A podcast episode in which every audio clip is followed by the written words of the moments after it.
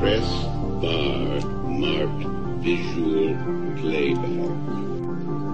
Appropriate replies. Watching. Watching. Watching. Watching. Watching. Watching. Watching. Watching. Watching.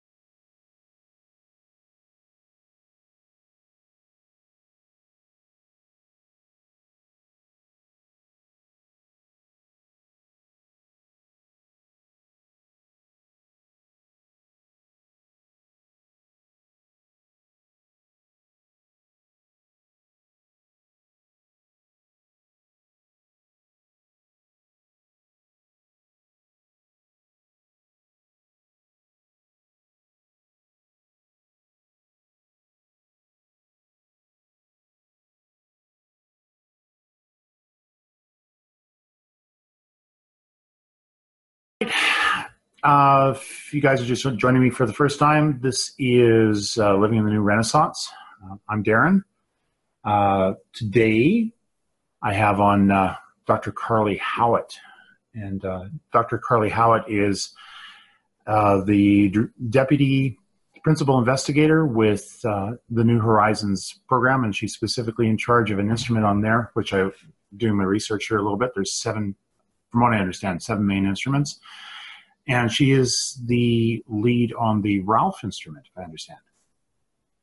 Uh, so I'm actually the deputy principal investigator of Ralph. So I'm I'm the second in command. Um, the the PI of Ralph is is Cathy Olkin. Of course, the PI of New Horizons is is Alan Stern. Um, so I'm mainly interested in yeah the the color Im- camera and the um, spectral imager. So. Okay. So I'm gonna I just uh, apologize again because I just finalized the question about maybe uh, half to three quarters of an hour before we uh, did all this because I had one that was just kind of bugging me a little bit. But I'm just going to start off uh, right off the bat just by going and asking um, uh, Carly if I can get a little bit of background, like um, uh, who is Carly Howett? Uh, what do you do as a planetary science, scientist and with New Horizons? So uh, my background's in, in planetary science. I did a physics undergraduate and then sort of moved into space science. Uh, I look at icy worlds in the outer solar system. So mainly moons, actually, of targets. So uh, Jupiter's moons and um, Saturn's moons. But I also do um, work on New Horizons. So Pluto and particularly Charon, I've, uh, I've done some work on. So uh, that's sort of my research interest. Um, on New Horizons, I have uh, a bit more of a sort of spacecraft involvement. So I do some of the observation planning and the calibration of the instruments. So it's sort of the nitty gritty nuts and bolts work, but it enables us to get um, a, a, really great data set from that instrument. And when I was doing a, a little looking into uh, into it, I was actually surprised to discover that Ralph has two instruments, if I believe, on board it. That's right. That's right. It's a bit of a two for one deal, Ralph. Um, so there's one one part of it is the color images. So if you've seen any color images of Pluto or Pluto or Pluto's moon Charon, um, those all come from um, um, which is the color camera on on Ralph. The other part of it is a spectrometer. So that really deals in sort of squiggly lines in the infrared, and so from there we can determine composition. So both parts are sort of aimed at composition. Usually, things of different that are made up of different things look different colors, um, and they also have different absorption and emission features. So we can sort of by combining these two cameras, we that the aim of Ralph is to really dig into what a target's uh, composition is. So, in one way. Um the one instrument provides the true color of what you're looking at, and the other provides uh, more of an expanded view of it, sort of like an uh, analgraph in one way, uh, just with one image or one instrument providing what we normally see, and then one providing more background images. So the color camera doesn't really give you true color in the sense that if you're sitting on New Horizons, the way that Ralph reports it doesn't isn't reflective of your eyes because there's actually no green channel. So uh, we actually, but we see a little bit more into the infrared than uh, you would with your eyes. So, but it does give you a, really good idea of what color looks like, and actually from that we can pull out what it would look like if you're sitting there with your eyes. But your eyes are, are, great for navigating the world around you, but not necessarily for really uh, investigating the outer solar system. And so we kind of have pushed the color the color bounds of Ralph a little bit. And and yeah, you're right. The the the, um, the spectrometer kind of gives you slightly. It's a little bit more complicated to um, determine. You have to really understand how different molecules like water and other ices will, will operate in that part of the system where they absorb, where they um, are good at reflecting. And so, um, and by knowing that and modeling what you think the surface is made of and comparing it to the results, you can get a really good idea of what the surface is made up of. So, in one way, uh, just so somebody may not be aware of it, if you ever have uh, seen light go through a, a window or through a crystal or a prism, you'll see how it's split off into various uh, colors, almost like a rainbow. And that's more or less what um, the spectrograph is in a way. Everything reflects back and they'll reflect back and give you sort of a certain light pattern and that helps to determine the um, the makeup of an object if i understand correctly? everything has its own sort of fingerprints you could think of them as wavelengths at which it's very good at reflecting wavelengths at which it's very good at absorbing. And if you understand what those fingerprints are of, of different molecules and you understand what light is coming off of an object by comparing the two things you can figure out what it's made up of by looking at these fingerprints. Cool. So in a way it's almost like going and taking a like a garden trowel or something and digging into the dirt and seeing what's kind of there just done with light.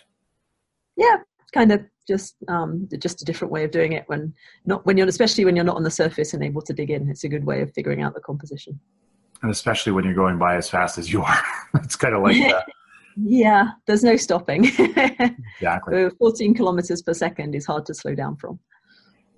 In a way, it's almost like grabbing, like the old uh, railways, uh, grabbing mail bags from posts as they go, go zooming by with the trains. Uh, sort of on a on a much faster scale. exactly. Okay, so what I'm going to do then is go and ask the uh, the next question one, which was like I, have mentioned this uh, in a couple of videos now previously that when I was a kid, I was about um, I'd say my grade um, grade six year. I had a great science teacher, and my science teacher had me thinking about something that I had was never aware of before. Well, I shouldn't say never aware. I saw it, but I didn't observe it, and that was that I always saw the same uh, face on the moon, and I never understood why I always saw the same face. And he explained to me what tidal locking was. And mm-hmm. all of a sudden, for me, that was a major thing where this is something that I'd read in a book, but never really saw. And all of a sudden, I saw it and understood it. And that's when I went through and I memorized okay, the moon is 239,000 miles away, and Mercury is 33 million, and Venus is 67 million, et cetera, et cetera, et cetera. And so I kind of went down the rabbit hole with that. And it was a life changing moment for me kind of a, a, a watershed moment. So, did you have one of those that uh, kind of set you on the path that you're on now? No, I know lots of people do, and lots of people have those stories. But I always like puzzles. I like solving puzzles. I like thinking about problems, and I, I always enjoyed maths and and that sort of problem solving structure. And I think that's what pushed me into science was that I I was always terrible at writing essays, um, and I, I re- but I, I like the sort of mathematical idea of or, or, science sort of process where you you have an idea and you test it, and then you you have a sense of whether that idea is right or not, and then you try and test it again, and you kind of keep testing something until it breaks, and if it doesn't break, then that points towards the idea that it's real and it's right. Um, and so it, it was more that an enjoyment of that process uh, that kind of just pushed me down the science career. I, I grew up in the UK and you specialize very early. Um, by 16, I was really only studying physics, chemistry, and maths, and that's just the way the process worked at that point. It's, it's a little more broad now, which is good. Um, but you're made to specialize very early. But for me, it was a no-brainer that science was the right um, thing to go into. And and space just has so many more mysteries. I, I, work with a lot of people that do Earth science, and there you can quite easily, like you sort of say, prove your, whether you're right or not. If you determine that the surface temperature of the Earth is, you know, 40 degrees Celsius or 60 degrees Celsius, you know, at the poles, then you're probably wrong, right? Because you can go to the poles and you can measure the temperature and we know it's cold. so uh, I, I, like the idea that um, there was just so many more fundamental questions in the outer solar system. And so I think that's why I was drawn to it. So it was kind of a, a series of processes, I think, rather than like one, like, I don't know, like amazing moment that people can talk about too. But lots of people here talk about, you know, the, the landings on the moon being a big driver for them and these other sort of monumental science moments. Um, but but for me, it was more of a slower process than that. Yeah, when I was a kid, one of the things that I remember looking at with a map of the solar system was you had um, everything was nice, clean lines. It's like you had your sun as a big ball in the center, and then you had this this visible line that went around the sun, and that was Mercury, and it had a visible dot you could see where the scale is so much more different, of course. And then you got out to Mars, and you had this nicely defined band of asteroids, and then et cetera, et cetera, all the way up to Pluto, of course. And then at that point, there was nothing else past that, and right. everything had no moons. And you know, I think at that point they had 13, 12 or 13 around Jupiter and things have changed so much since then. I think the last time I read, Jupiter itself had 67. And, they, they uh, keep finding them. yeah. I, like Saturn too. I think that's up to 80 something now. It's uh, it's pretty impressive. And of course, Neptune's just got a new one. Well, Neptune's always had it. We've just discovered that it has a new one too. So yeah, the number of uh, discoveries that we're making, even about basic things like how many moons does does something have, is is expanding, which is kind of mind-boggling that we don't even have a good feel for that yet. Exactly. Like people are thinking, you know, with space, everything's been discovered. Well, no, it kind of hasn't. It's this is really the um, kind of the illumination period of this. We don't even know really what's out in our own neighborhood, let alone you know, hundred, uh, billions of uh, light years away as such. So when you look at at all this stuff coming in about, yeah, okay, well, we got the Crab Nebula and it exploded in 1066 and it formed all this and and that and then you realize that we don't even really know how the composition of our own solar system you know past uh, past pluto as such uh, there's guessing about you know planet what they're calling planet nine which personally i still think is not planet nine because as far as i'm concerned pluto is this planet nine because that's it's, how I grew it's a very inflammatory term it was um, it was chosen for a reason that word exactly mm-hmm. so. but i just thought you know it would be one of the, the nice things is that we're actually trying to shine a little bit of a flashlight into the dark, as it were. So I'm going to uh, go on to the next one, which is just uh, what was the origin of Ralph as an instrument on New Horizons? And well, I we already covered an aspect of it, but uh, I'm just curious about the origin of Ralph, and that uh, there's a version of Ralph that's going to be going onto the probe or onto a probe in the 2020s. And uh, will you be working with that team as well? Um, so start at the beginning. So Ralph, um, the New Horizons Ralph was the first Ralph in that incarnation, right? So um, color cameras have of course been flown before, but the sort of Ralph as we know it, that this was the first time it was flown, and it's subsequently been flown on other missions too. OSIRIS-REx, which just got to a uh, comet, has a version of Ralph um, on board, and Lucy, which is what I think you're referring to, um, is a discovery mission, a NASA discovery mission that's going to go to the Jupiter Trojans uh, for launch in about a thousand days. So it's coming up. Um, and yeah, I'm the instrument scientist of, of that. So I'm using a lot of what we've already learned about um, New Horizons, Ralph, to kind of improve, right? I mean, that's what science does. It's research and development. So we're going to have a slightly different, a sort of a tweaked uh, filters. So we're not going to be looking at exactly the same colors. Um, different colors are, are, more appropriate for different targets. So we've spent a little bit of time tuning those. And we're about to go into um, an important thing called critical design review, which is where we, we kind of show NASA where we're at in the design and the build of it. So that's a really big milestone, and that's coming up at the end of March 2019. So it's coming soon. Um, so yeah, we're we're excited to refly Ralph, and Ralph has done amazingly well. I mean, New Horizons launched back in 2006, and Ralph has had, you know, all of the filters still work, both power sides work, you know, both instruments work. It's done amazingly well, um, and so uh, it's. It's, with that sort of great heritage, it's no wonder it's been selected again for other missions because it's it's really done a great job of working in very unhospitable, cold, you know, environments where largely it's been switched off, and then we sort of turn it on. I mean, imagine having a camera that you you you know shook around. You bought pre two thousand six. You shook it around a lot in two thousand six, and then you turned it off and left it alone for the best part of you know nine years, and then you expect to be able to turn it on and just take a bunch of photos that are once in a lifetime photos, and, and it works. Oh, excuse me. Yep, um, go ahead. Um, let me just. I'll just count. I'll just sorry about that.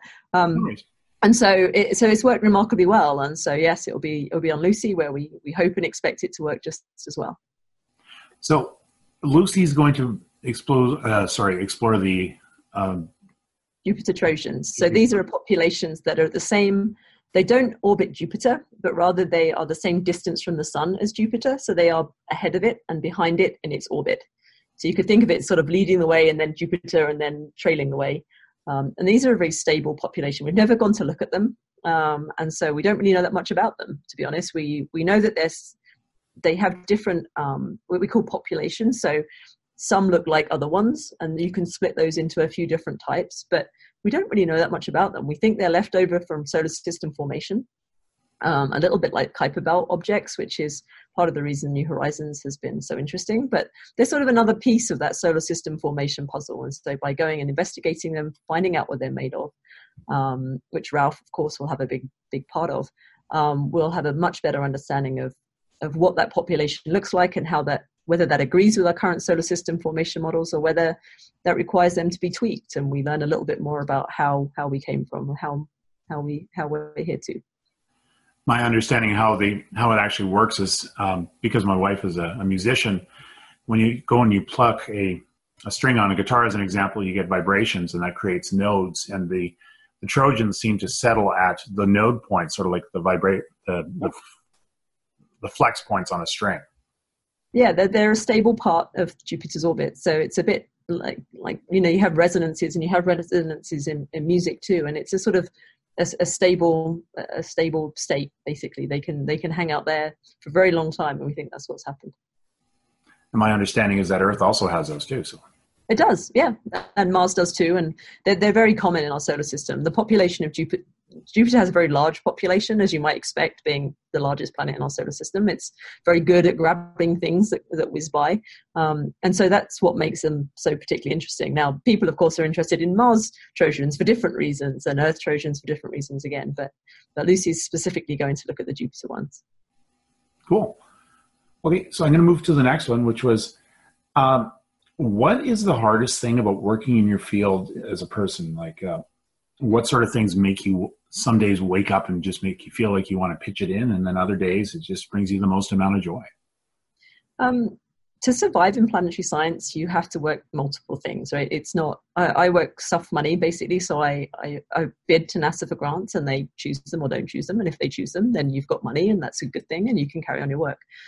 And so it's that constant battle between having to put in grants and spend that time writing proposals and the selection rates are really low and it takes a lot of time versus having to do the actual work that you're funded to do and and then feeling split again. You know i work four different missions right now and um, sometimes like when we had a new horizons flyby of of mu69 or pluto of course that's the one that takes priority. And then you know as we get closer to lucy launch date that'll take priority. And so i think it's sort of a balance between what what the biggest fire is you know what needs putting out because there's it, it's not a very linear job. You have to sort of jump between things and you have to keep your eyes on lots of balls and and that does make it difficult.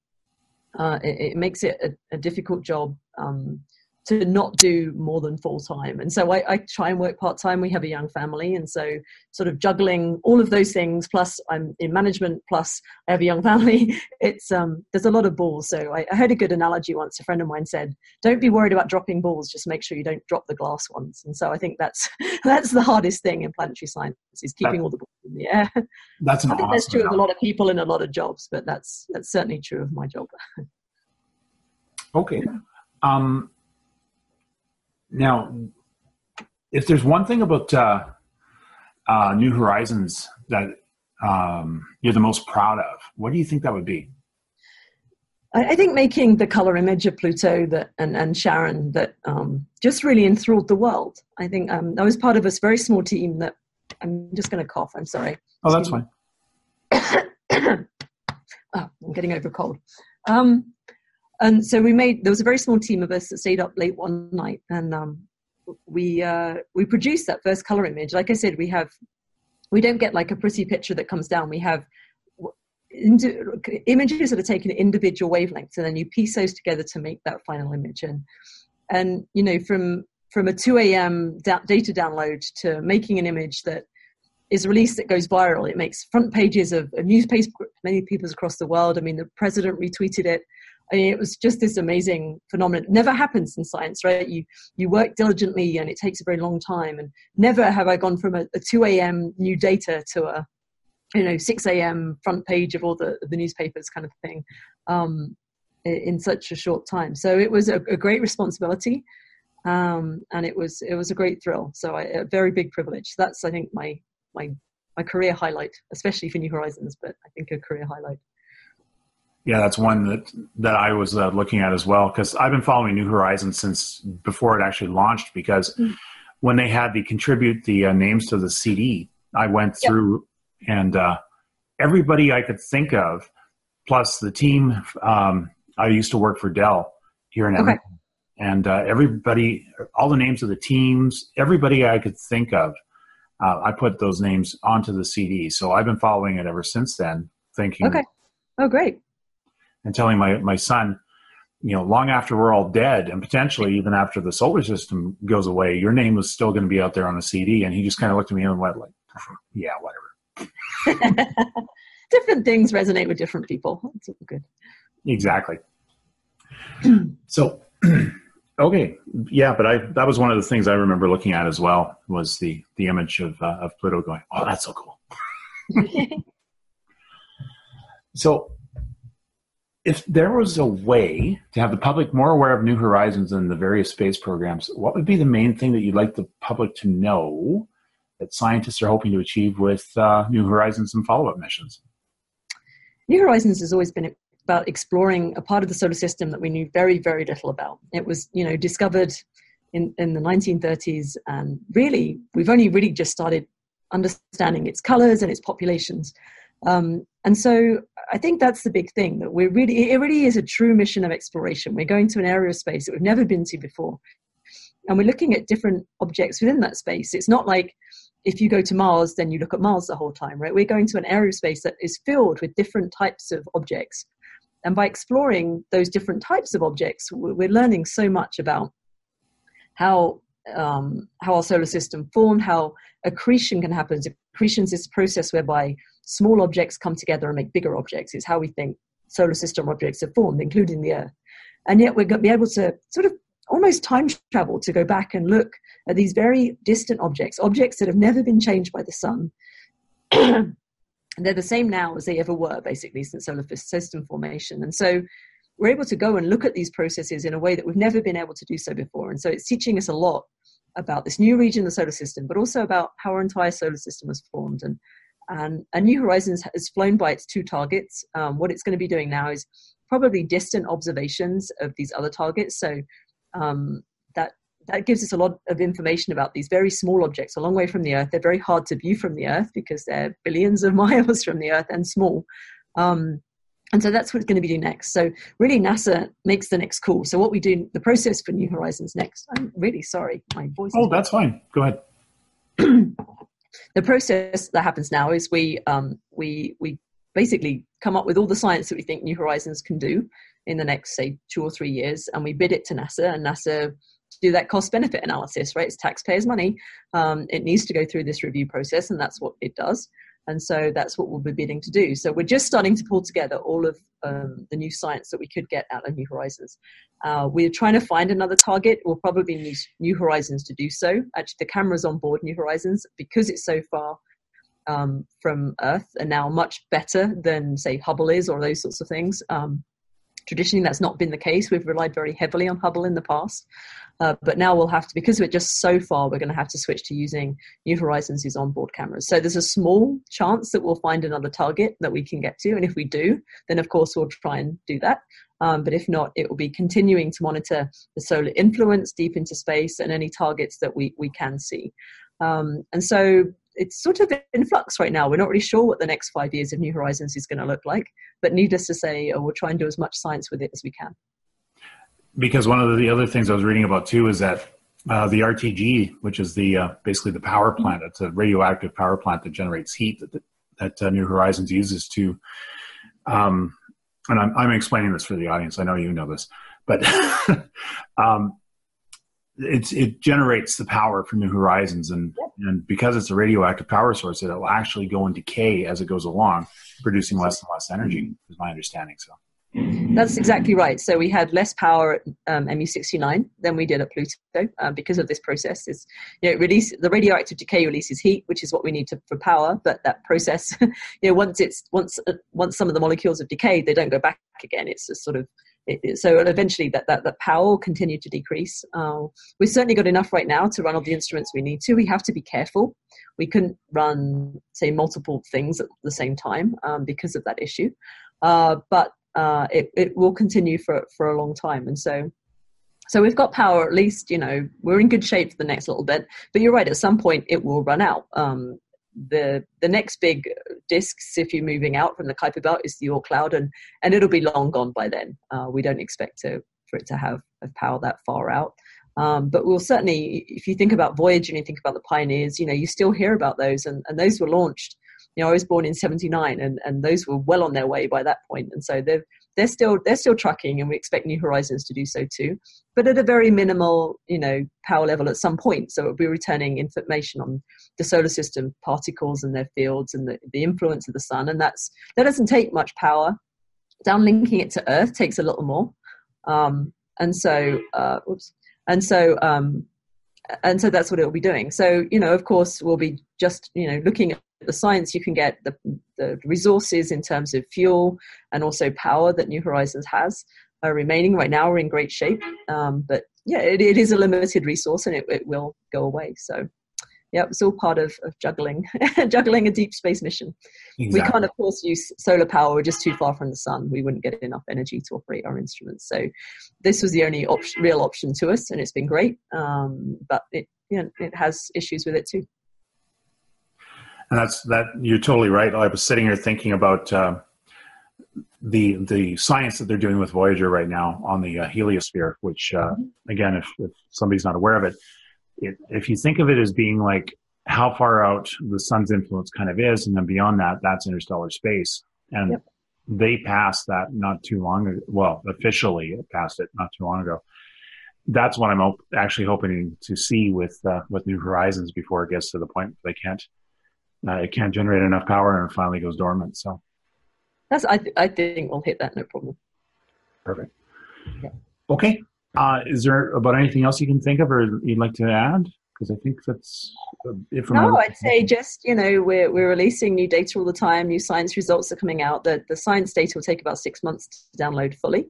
Um, so just just keep an eye on um, our, either our Facebook page, which is pluto.jhuapl.edu, um, or oh, there's um, hashtag which is Ultima Thule flyby um, for MU69.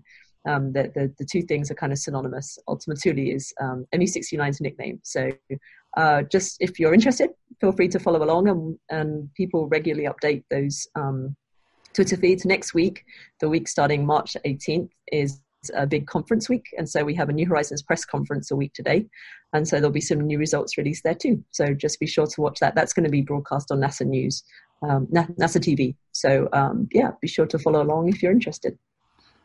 One thing I was kind of a little surprised about. Uh, this is just I found out why, of course. Um, Ultima Thule as a name. When I heard about that and, and I was waiting for the results, I was going, "Oh, I sure hope that I don't hear Brian Blessed's voice coming through the speakers." Um, that's a, a, really old uh, show called uh, Space 1999. They had him on as a guest, and they had the moon, which you know, horrible, horrible science but the moon was flying by this planet that they called Ultima Thule. And Brian Blessed, you know, hailed the planet, uh, the moon, and invited everybody down. And it was kind of a weird sort of Shakespearean bad sci-fi roll up, but it was kind of kind of a fun episode. So I was watching this going, "Oh, I don't want to hear Brian Blessed's voice." Uh, yeah, Brian would be fun, I'm sure. Well, we had we had Brian May, but I think maybe two Brians would have been too many Brians. I don't know. Brian Blessed and Brian May would have been a lot of Brians. Absolutely. It, it certainly would have made things a little bit more dramatic because he was uh, Oh, quite a lot true. of fun. He's wonderful, but yeah, that's uh, it's quite a booming voice he has on him. Exactly. Okay, well, I'm gonna gonna close it here. So, uh, really appreciate you taking the time. Um, and the best thing about it was uh, I actually didn't have to refer to my last two questions because uh, you actually had answered them in the process. So that's cool. Um, but I really appreciate the amount of time you've taken. It's it's uh, coming up to about I think 45 minutes, and that's a very long video. And uh, yeah, I got everything that uh, I was hoping to get. Great. All right. Well, good luck with the podcast, and uh, yeah, let me know if you have any more questions. Sounds good, Carly. Thank you. Okay. Thank you. Bye. Okay, bye bye.